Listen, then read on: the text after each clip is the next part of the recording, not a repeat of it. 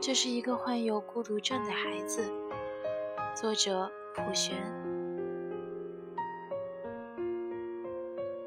这是一个患有孤独症的孩子，他木然地走在汹涌的马路上，狂奔在乡间的土道上，不经意间上了一辆公交车。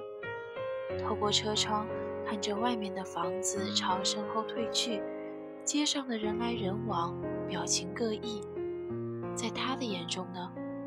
他是否感到新奇、有趣，亦或是恐惧、不安？他始终与外界隔着一堵墙、一团雾，他们走不出去，外面的人进不来。